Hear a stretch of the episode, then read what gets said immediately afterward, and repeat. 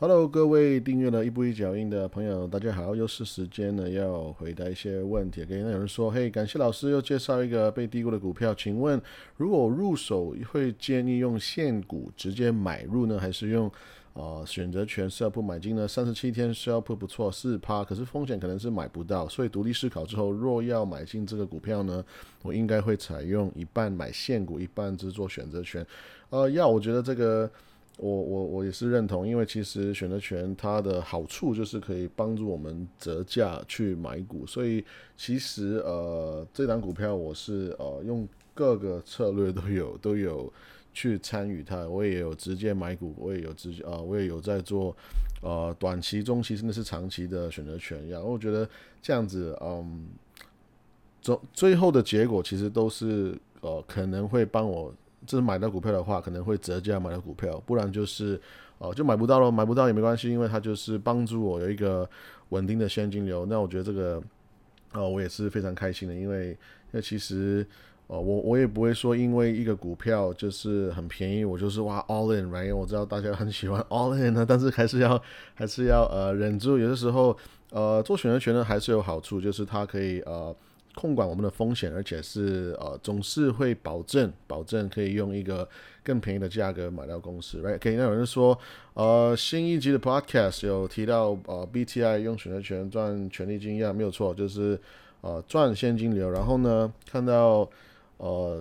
新一第一档的选择权权益金很少，高一档又很很大机会很大的几率会买得到股票，那有什么更好的策略或是方式吗？呀、yeah, 其实。呃，选择权它的它的习它的它的那个习惯，或者说它的有点像它的执行，跟跟每一档股票是不一样的 ，right？ 所以呃，有一些股公司就是很呃很火红，然后呢，它的交易量很大，所以就变成说他们的选择权的合约价差都是非常的密集 ，right？ 如果它如果它的呃交易量没有很高的话，其实他们的价格的间距会比较远，而且他们的交易量也会更低 right？ 就是说你们买卖选择权的那个价差，可能那个真正的呃就是 execute 那个就是执行的那个价格呢，可能会出入会比较大，因为买卖双方的这个 bid and ask 那个那个交易量可能没有很高 ，OK？ 所以这个就是呃 again 每一个股票它的性格有点不一样。那我自己做，如果你说 B T I 的话，其实如果你觉得选择权不适合的话，其实可以直接买入，我觉得也是没有问题。可是我我还是会一定会用选择权去买入，因为无论如何呢，用选择权买股票就是总是一定会有折扣的，所以只是呃给大家参考。因为我知道我这边还是很多朋友可能是呃没有没有使用选择权，所以我这边我就不不讲太深入 ，OK？ 可是呃我只是在说不同的股票有不一样的一个一个。一个一个一个趋势 ，OK， 还有就是使用的方法都，呃，会我我会有点不一样，这个是每个股票是不一样的 ，OK， 只是有一个原则就是，呃，如果你愿意的话，其实用选择权买股永远是呃可以更便宜的，永远是更更有一个折扣的一个概念，这样这样就 OK 了 ，OK。有人就说，嘿 ，Jason， 呃呃，谢谢分享，都是都是怎么样知道那些公司暴跌的呢？Okay， 你是怎么样知道他们暴跌呢？然后呢，想请问，如果我列一个好公司的清单，然后从清单中选那些从最近最高点跌 百分之十 的公司买，这个方式是可行的吗？是不是一个好方法呢？ Thank you。 那嗯，首先看怎么样知道公司暴跌呢，就是其实我就注意呃最近的新闻哦 right？ 因为 我, 我常说虽然虽然我常常跟大家讲呃讲新闻这个事情，这个东西就是我常说，就是我们就又爱又恨嘛， right？ 因为你你你不看新闻的话，你就跟这个世界脱节，对不对？可是你看新闻呢，你可能会跟事实脱节，对吧？所以呢，呃，还是要注意一下最新的一些动态还有新闻，然后呢，就是再自己去评估了 ，right？ 所以很很多时候我就我就你你其实你看得到我的影片，或者说我的文章里面很多的截图，你也看到，就是我也是看一些大网站而已，对不对？就是一些像 Yahoo Finance right， 或是说甚至是 Google Finance OK， 其实你去 Google 或是 Yahoo 呢，你就可以呃查得到，就是一些金融的新闻，你直接打 news OK， 就是或者说你 Google 股票，然后打或者说 Google 美国股票，然后你就打那个新闻，其实他就把哎最近的一些最大的新闻就是跑出来了，就是就是这样子 right， 所以呃，很多很多时候我就这样子延伸下去了，就是看到一些看有没有机会啊等等这样呃等等之类 ，right？ 如果你想要再深入研究的话，那我会推荐呃像 Barron's 也不错 ，right？ 就是啊、呃、或是 Bloomberg 啊这些这些网站都是可以看到一些啊、呃、更多的，我我觉得至少是如果以评论的角度来看会稍微好一些，会稍微好一些。可是我还是建议就是尽量。只我们看新闻只是拿到那个讯息那个事实就可以了，然后自己去再评估，我觉得这样会、呃、比较棒，这样会比较好，而且 你, 你的那个是我觉得这样是我们自己可以进步的一个方式的 OK。 那还有另一个问题是说，如果他、呃、从清单就是列一个好公司的清单，从清单里面选呃从最近高点跌 百分之十 的公司呢 是, 是不是可以的呢？那我觉得这个有一个呃可能会有一个问题，就是如果它本来就很贵，如果我们我们先说这个，我觉得是呃还是一个很好的一个概念，因为这个这个朋友他就说我先找好公司嘛，对不对？那我觉得这个是很棒的，我觉得这个要给你拍掌 OK。 可是呃呃，可是我们要记得，就算是好公司，如果它本来就已经很贵，那它如果它大跌，那不过就是可能回到没有那么贵而已，或者说它从非常贵变成贵 right？ 所以其实呃，我们光是看价格跌呢，很多时候我还是会呃，就我我不会因光是因为这样子就就呃就去买它 OK。 可是如果你说好公司诶它突然跌 百分之十， 那当然它值得吸引你的眼球，至少去看一下发生什么事情，或者说你可以再值得你花一些时间去呃思考它是不是一个合理甚至是便宜的价格，对不对？可是呃千万不要觉得说跌 百分之十 百分之二十 就一定要呃就是可以构构成一个买入的原因了，我觉得这个还还是不足够，因为呃你永远不晓得它本来是多贵、呃、那如果这个这个问题如果往另外一个角度去想的话，就是呃好公司这个概念，那其实要好公司其实真的是很重要，因为如果是烂公司的话，它不好的公司本来就没有赚钱的公司，然后它你跟我说它突然跌了 百分之十， 那其实呀它本来就很烂了，它再跌 百分之十 也没有怎么样，它不过就是呃可能是反映它应该在的地方而已 OK。 所以呃价格跌呢呃不一定就是代表说我们就是在做价值投资 OK。 那我觉得价值投资还是要回归到你对公司这个品质跟它的你真的对它啊、uh, analyze 的这个价值是什么东西 OK。 那有人说呃呀、yeah, 希望可以学到你分析的精髓，到底是你是怎么样去呃思考投资的呢？那呃这个问题我觉得呃、啊，谢谢谢谢，这样你这样跟我说，呵呵可是呃，我我我想我的思考就是我会想的比较极端，就是说我也会想非常的安全，然后呢，我也会想相对比较极端。那如果我看到一个一个机会，我觉得说像很久以前我买 Amazon， right？ 那我就觉得它的成长性那么的大，然后它的它的价格很贵，那我我这边要要稍微再讲一下，因为其其实价值投资呢，它不是说买便宜的东西就代表是你在做价值投资，其实价值投资呢也可以，就是你可以想象成是你买未来它有很有成长性的公司，然后你用现在今天这个价格买，你再买它未来的那个价格，其实这个也算是价值投资了，因为价值投资讲究就是我付出的价格，然后最后我拿到的价值更多嘛，对不对？所以呃，如果这个公司是我觉得很看好的话，那这个这这这一种 extreme 这一种极端，我就会觉得我会愿意冒一些风险去哦、呃，就是只是为了要参与它，对不对？可是另外一个一个另外一个方向，另外一个极端呢，就是我更常用的，我而且我我更是呃希望可以跟大家分享，就是我永远在思考就是最安全的东西嘛，就是有什么东西是它的风险是最低的 OK。 像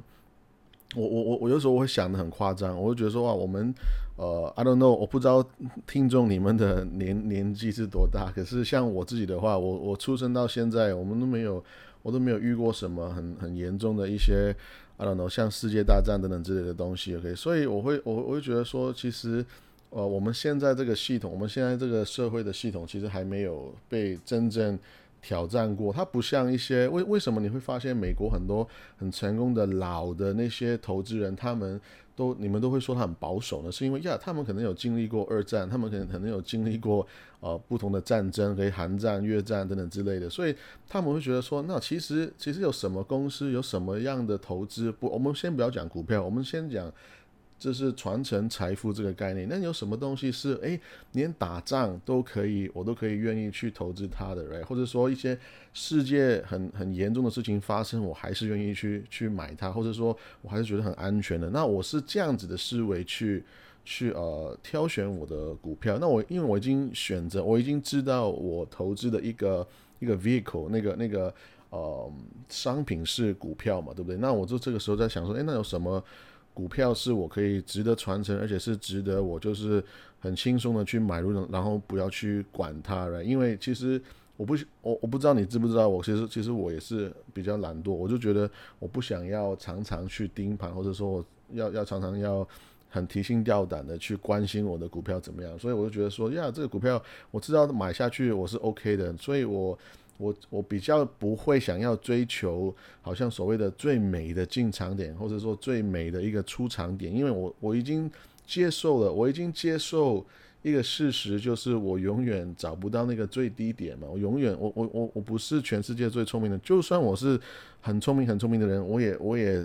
未必可以找得到这个市场的最低点，因为这个呀，这跟 I Q 是无关的，对不对？所以当我接受这个这个事实之后呢，那我就会说 OK 好，那我就知道这个公司在一个好的价格，然后我就去买它。然后我更花时间，我更多时间去思考的是这个公司的护城河，到底它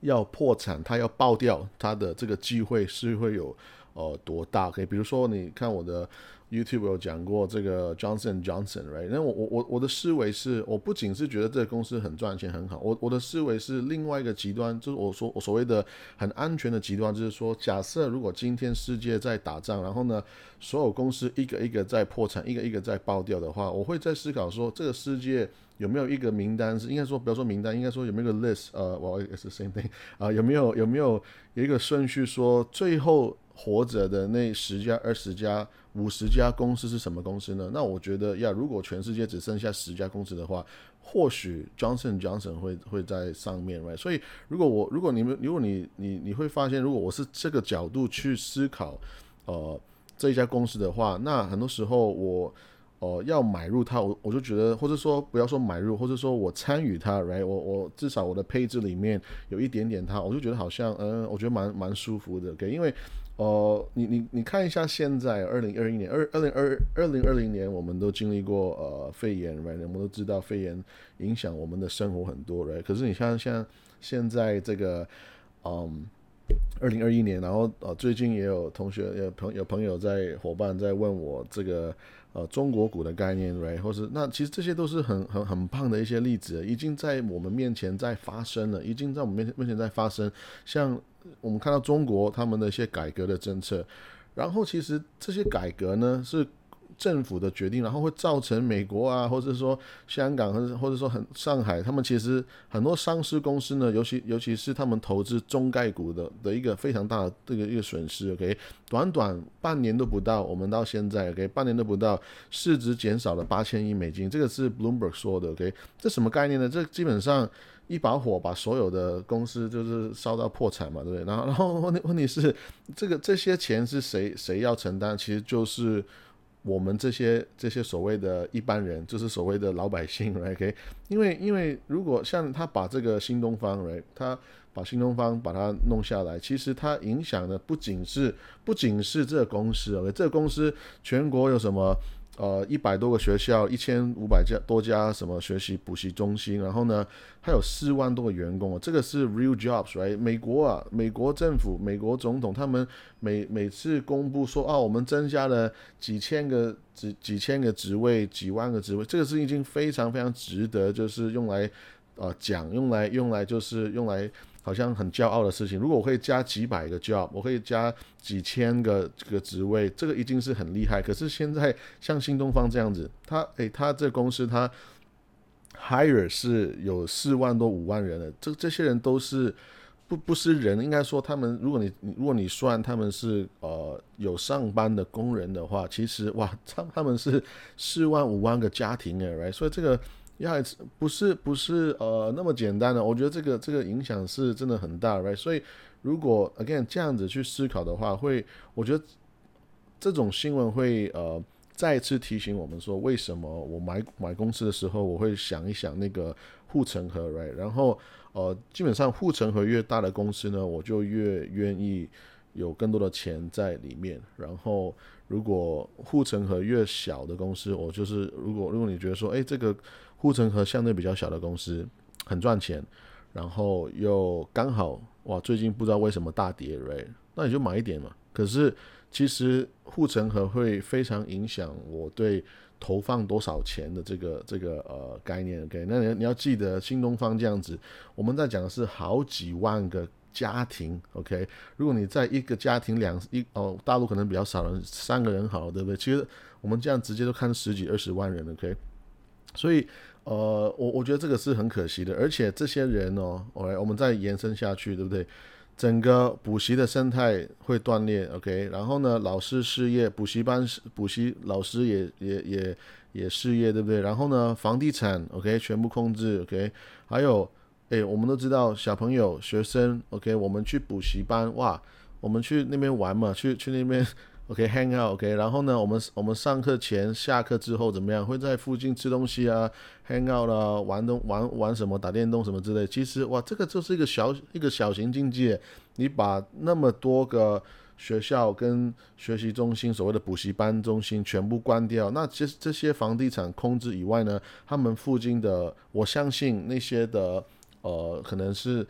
一些餐厅或是说一些呃摊贩，我认为他们都会有影响，甚至是损失 right？ 所以这个呀、yeah, 是一个真实的一个小小的，在至少在这个教育圈呢，在中国算是一个小小的金融风暴，对不对？所以呃 again 我觉得我讲这么多，不知道为什么讲那么久，应该是说呃这个只是一个给大家呃思考，你有什么公司是值得你去呃把钱放进去，然后不用想太多的一些一些公司 OK。 Alright， 我们再回答一个最后一个问题，我一个有有人在问我说，我有个逻辑上的结让、呃、老师打通，我目前在构建自己的股票组合，可是我碰到一个问题，我应该忽视当下位于合理价的标的，因为这个标的已经在我购入的组合中，转而先将其他的股票买入，但稍微偏离我我自己算的合理价，让我的投资组合达到分散风险的效果，这还是要我就关注标的，然后在目标价就买呢？呃，我觉得这个这个是一个很棒的问题。其实呃，这个这个这个朋友他的问题就是说，我到底要不要看到这个股票很便宜就持续买它，还是说我就随便要分散风险，我就不管，因为因为不能买太多一档股票。其实这个，嗯。我觉得这个很棒的问题，这个这个如果我要真实回答你的话，我就我会觉得你直接买一档股票，持续买这个便宜的是比较好的，因为其实呃我们常会说要分散风险，对不对？可是你知道，像最真正的有钱人呢，他们是不会分散风险的嘛，他们都是你看到查理蒙格四档股票、五档股票 ，OK， 然后呃。华伦巴菲特其实他真正最影响最大的一些股票，他不是一买买五十家。其实我这边我想要讲一下，我觉得这个很棒的问题，可以，你可以，你可以这样呃思考，就是查理蒙格跟跟华伦巴菲特呢，他们现在很有钱，他们现在有很多公司，他们有很多很多股票，也有很多很多 百分之百 持有的公司。可是呢，你要记得这些公司，他们并不是一次在一年买五十家公司，不是，他们是可能是五十年来买了五十家公司 ，OK， 他们是每一年可能买一个、两个、一个、两个、三个、四个、五个。重点是他一直在买当下市场给出的一个一个好球，他一直在买当下市场最便宜的公司 ，right？ 所以呃，如果你明知道这个公司很好，你明知道这个公司是便宜的话，呀，你其实没有理由去呃硬要逼自己去呃买其他公司没有那么好的公司，然后放弃你前面这个机会。因为其实滚滚雪球跟累积财富呢，很多时候就是诶你就你就是有没有把握这个便宜的机会嘛 right？ 所以我会说，当像我基本上在我频道讲的一些股票 right， 如果我觉得它持续不涨呢，其实我会跟大家讲，我我是完全没有压力的，我是它它一直不涨，那我就一直继续买更多，我就一直在，我这样讲好，应该说只要它呃持续相对这个大盘是这样子便宜的话，那我就会持续买更多。 OK， 所以 我, 我再讲一次哦，我的意思是股票不涨呢，首先我没有压力 ，OK， 然后呢，我可以，我可以会继续买，然后前提是这个股票相对其他公司还是很便宜嘛 ，right？ 那如果这个公司不动 ，OK， 那我已经买了，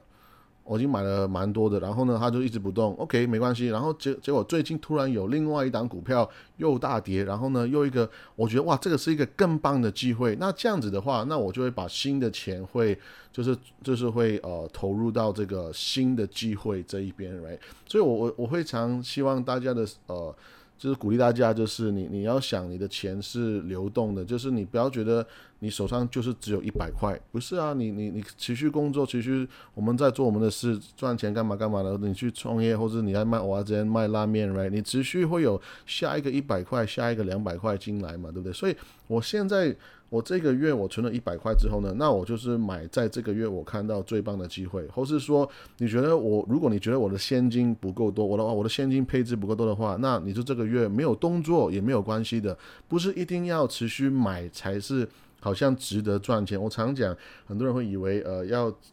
做很多的动作才可以值得赚钱，可是其实不是，其实那你就是买当下的机会，这样就可以了。 OK， Alright， 那我们今天的问题就到这边。